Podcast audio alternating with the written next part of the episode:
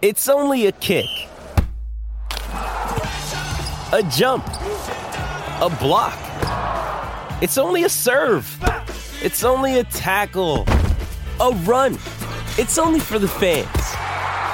After all, it's only pressure. You got this. Adidas.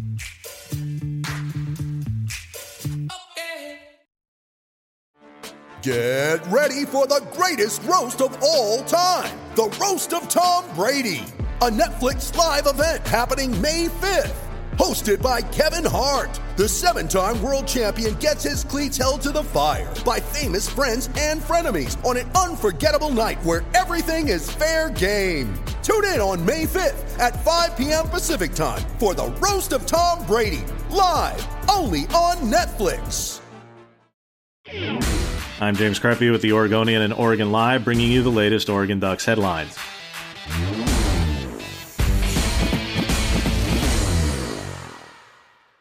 A spokesman for Oregon Governor Kate Brown told the Oregonian on Friday that she will, quote, make sure they are not at any competitive disadvantage, close quote, due to the current situation with COVID 19. That, of course, regarding the Oregon Ducks as well as the Oregon State Beavers.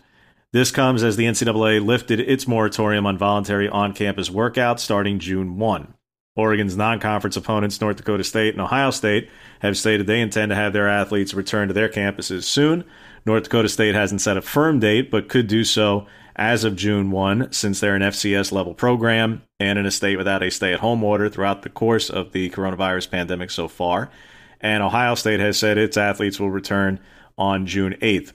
Pac 12 presidents and chancellors will vote on when the conference will lift its current ban on on campus activities, which is due to expire May 31st.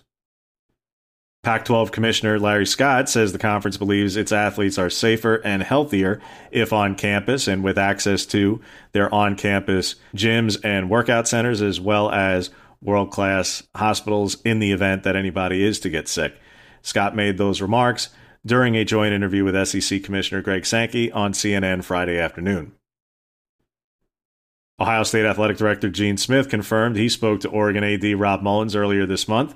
Smith said he called two days after Oregon Governor Kate Brown's comments on May 7th, which were largely misrepresented, but were regarding the then recommendation of the Oregon Health Authority for large gatherings in the state to be canceled or significantly modified through at least September.